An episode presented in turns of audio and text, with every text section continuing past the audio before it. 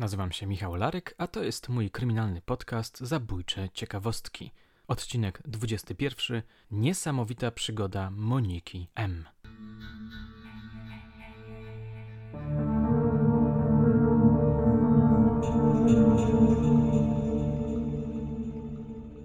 Tajemnicze zaginięcia. To jest temat, który bardzo lubią wielbiciele i wielbicielki true crime. Nie do końca wiem dlaczego. Może dlatego, że tego rodzaju historie pobudzają mocno wyobraźnię, stymulują do wymyślania własnych wersji wydarzeń, zachęcają do wcielenia się w rolę prywatnego detektywa. Jestem ciekaw waszych teorii, napiszcie do mnie w tej sprawie. A ja tymczasem przeczytam wam niesamowitą historię, która przydarzyła się, albo nie, 17-letniej Monice. Ową historię znalazłem już jakiś czas temu w jednym z numerów Ilustrowanego Kuriera Codziennego. Dzisiaj postanowiłem ją wam opowiedzieć. Posłuchajcie.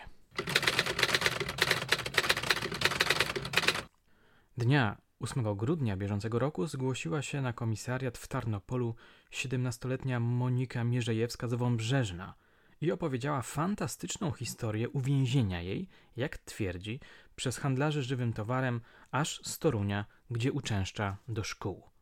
Monika Mierzejewska jest uczennicą drugiego kursu seminaryjnego w Toruniu i mieszkała tam w internacie dla uczennic. Dnia 18 października po południu wyszła z internatu. Gdy przechodziła obok parku Wilsona, przystąpił do niej nieznany mężczyzna i chwyciwszy brutalnie za ramiona, wepchnął do stojącego obok krytego czteroosobowego auta. Co dalej się z nią stało, nie pamięta, gdyż prawdopodobnie skutkiem odurzenia narkotykami straciła przytomność. Świadomość tego, co się z nią dzieje, odzyskała dopiero na drugi dzień rano. Otworzywszy oczy, spostrzegła, że znajduje się w aucie wraz ze śpiącą dziewczyną wyglądającą na mniej więcej lat 15. Miała wrażenie, że jadą w kierunku Bydgoszczy. Po chwili znów zasnęła. Drugi raz odzyskała przytomność gdzieś, jak się zdaje, koło Białegostoku, po czym znowu, widać pod działaniem narkotyku, popadła w stan zamroczenia. Obudziła się na dobre 5-6 km za Wilejką w województwie wileńskim, gdzie auto stanęło skutkiem jakiegoś defektu motoru, a dwaj mężczyźni jadący z nimi zajęci byli naprawą. Wówczas, korzystając z tego, że uwaga ich skierowana była w inną stronę, wysunęła się z auta i uciekła naprzód na oślep przez pola, a potem o żebranym chlebie i piechotą przez 45 dni szła w stronę Tarnopola, chcąc dostać się do bliskich znajomych, których tu posiada. Po trudach i nędzy zabiedzona dotarła do celu w pierwszych dniach grudnia, po czym zgłosiła się na komisariacie, gdzie opowiedziała swoją dziwną historię. Na podstawie zeznań owej panny Moniki policja rozpoczęła dochodzenia, aczkolwiek cała ta sprawa porwania wygląda dziwnie tajemniczo i nieprawdopodobnie.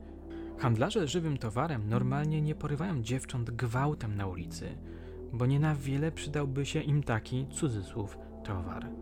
Ani tego sprzedać, ani wywieźć, a w narkozie przewozić przez granicę wieść okrętem itp. także niepodobna. Poza tym, kto wywozi żywy towar na wschód? O tym jednak wszystkim 17-letnia Monika jeszcze nie wie, co jest zupełnie zrozumiałe. Dalej, obliczenie czasów także bardzo szwankuje. Z Torunia do Bydgoszczy odległość jakieś 80 km jechano cały wieczór i noc. A potem obudziła się koło Białegostoku, to jest dalej o 500 km i cały czas spała. Dobry sen i dobre środki nasenne. I wreszcie, po co było 45 dni maszerować piechotą o żebranym chlebie, gdy wystarczyło zgłosić się do pierwszego napotkanego posterunku policji? Zatem co innego leży na dnie tej dziwnej historii i jeszcze dziwniejszej, a mało prawdopodobnej pielgrzymki młodej dziewczyny z Torunia? Co? To właśnie ma zamiar wyświetlić policja. Intrygujące, prawda? Co się naprawdę przydarzyło Monice? Autor artykułu najwyraźniej mocno powątpiewa w prawdomówność 17-latki. Szkoda, że nie zaproponował swojej wersji wydarzeń. Jestem bardzo ciekawy, jakiego to dna domyśla się w tej historii. Troszkę podobną historię znalazłem w innym numerze. Pozwolę ją sobie odczytać, jest krótsza. Posłuchajcie. W komisariacie policji zgłosił się niejaki Mendel Silberberg, który oświadczył, że do córki jego, 17-letniej Małki, w chwili, gdy znajdowała się na ulicy Franciszkańskiej, podeszli jacyś elegancko ubrani mężczyźni i wtrącili ją do stojącego obok samochodu, który z szaloną szybkością pomknął w stronę Pabianic. Gdy młoda dziewczyna usiłowała wszcząć alarm, młodzieńcy zakneblowali jej usta chustką przesiągniętą jakimś narkotykiem, co pozbawiło ją przytomności. Kiedy odzyskała przytomność, znajdowała się w jakimś mieszkaniu pod opieką starszej kobiety.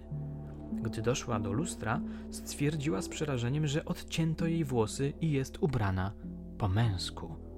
Skorzystawszy z nieobecności swojej opiekunki, wyskoczyła przez okno i wróciła do domu. Policja prowadzi energiczne dochodzenie celem stwierdzenia, czy ma się tu do czynienia z mistyfikacją, czy też z występem handlarzy żywym towarem.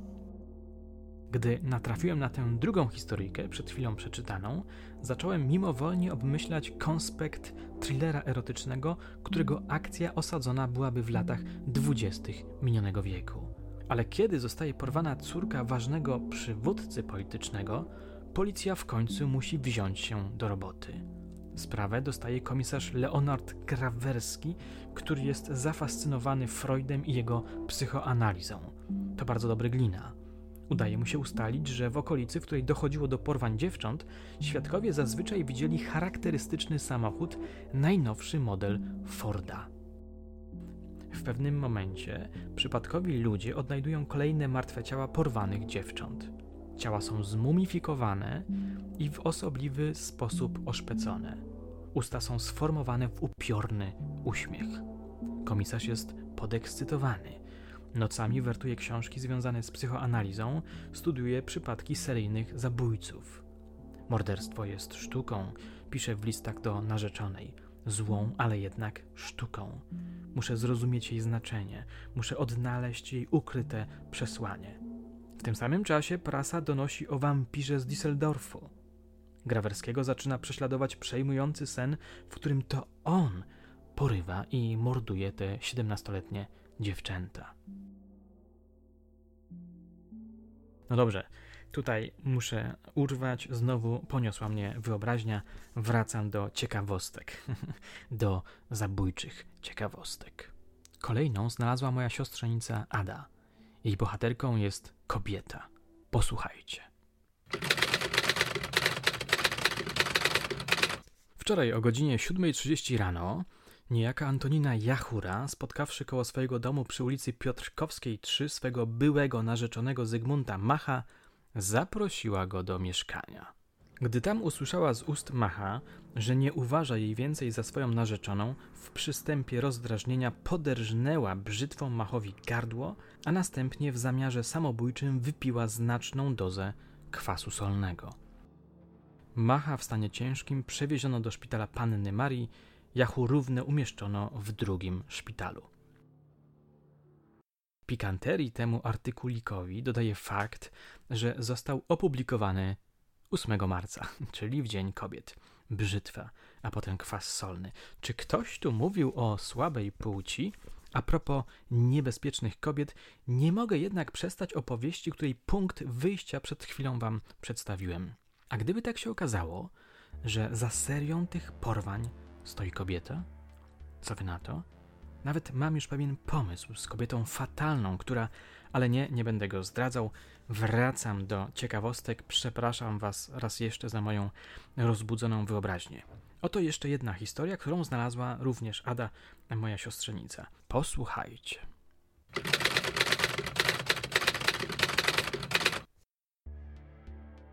Straszny dramat rodzinny, przypominający błyskawiczną szybkością akcji i grozą wypadków sensacyjne dramaty kinowe, rozegrał się onegdaj we Francji. Była godzina 1 nad ranem. Nagle, wśród głębokiej ciszy nocnej, z piwnicy 4-piętrowego domu przy ulicy Carrière-Bresson zaczęły dobywać się jakieś tajemnicze odgłosy. Właściciel tego domu, przedsiębiorca budowlany Ernest Sedel, przypuszczając, że zakradli się jacyś złodzieje, zerwał się z łóżka, a ubrawszy się szybko, postanowił zbadać sytuację. W niebezpiecznej wyprawie postanowiła towarzyszyć mu jego żona i 15-letnia córka Magdalena. Szybko zbiegli na dół po schodach. Drzwi wiodące do piwnicy były zamknięte. Gdy pan Sedel pchnął je celem otworzenia, poczuł nagle silny opór. W tej samej chwili z mroku piwnicy wyłoniły się jakieś dwie postacie. Nie tracąc czasu, napastnicy dali 5 strzałów do rodziny Sedel. Jedna z kul przeszyła łopatkę pani Sedel. Gdy mąż rzucił się ku niej na ratunek, bandyci skorzystali z okazji i zbiegli w okamgnieniu.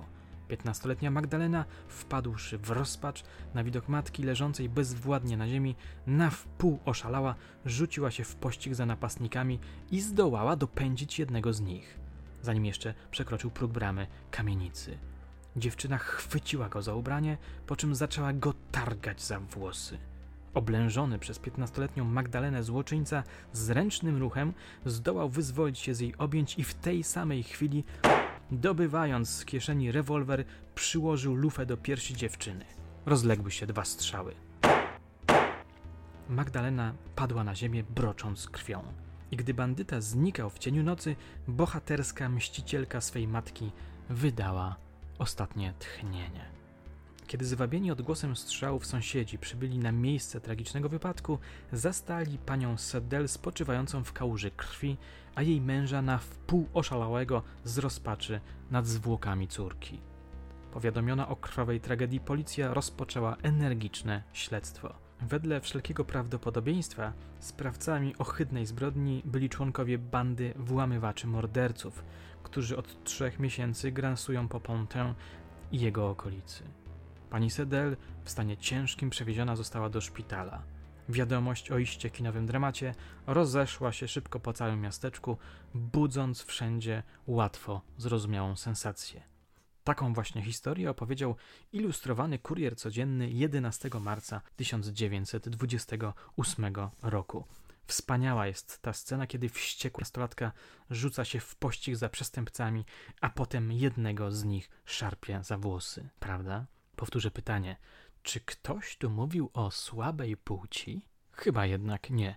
Powinienem już kończyć, ale nie daje mi spokoju opowieść o komisarzu Krawerskim. Oto widzę jego sen. Widzę, jak zostaje zatrzymany przez policję pod zarzutem porwań i zabójstw 17-letnich dziewcząt. Kiedy kajdanki zatrzaskują się na jego dłoniach, komisarz budzi się zlany potem. Przecież to nie ja, szepczę do siebie. Przecież wiem, że to nie ja. I wtedy przypomina sobie coś, scenę z dzieciństwa. I wtedy uzmysławia sobie, że był świadkiem zabójstwa. No dobrze, przesadziłem znowu, wybaczcie.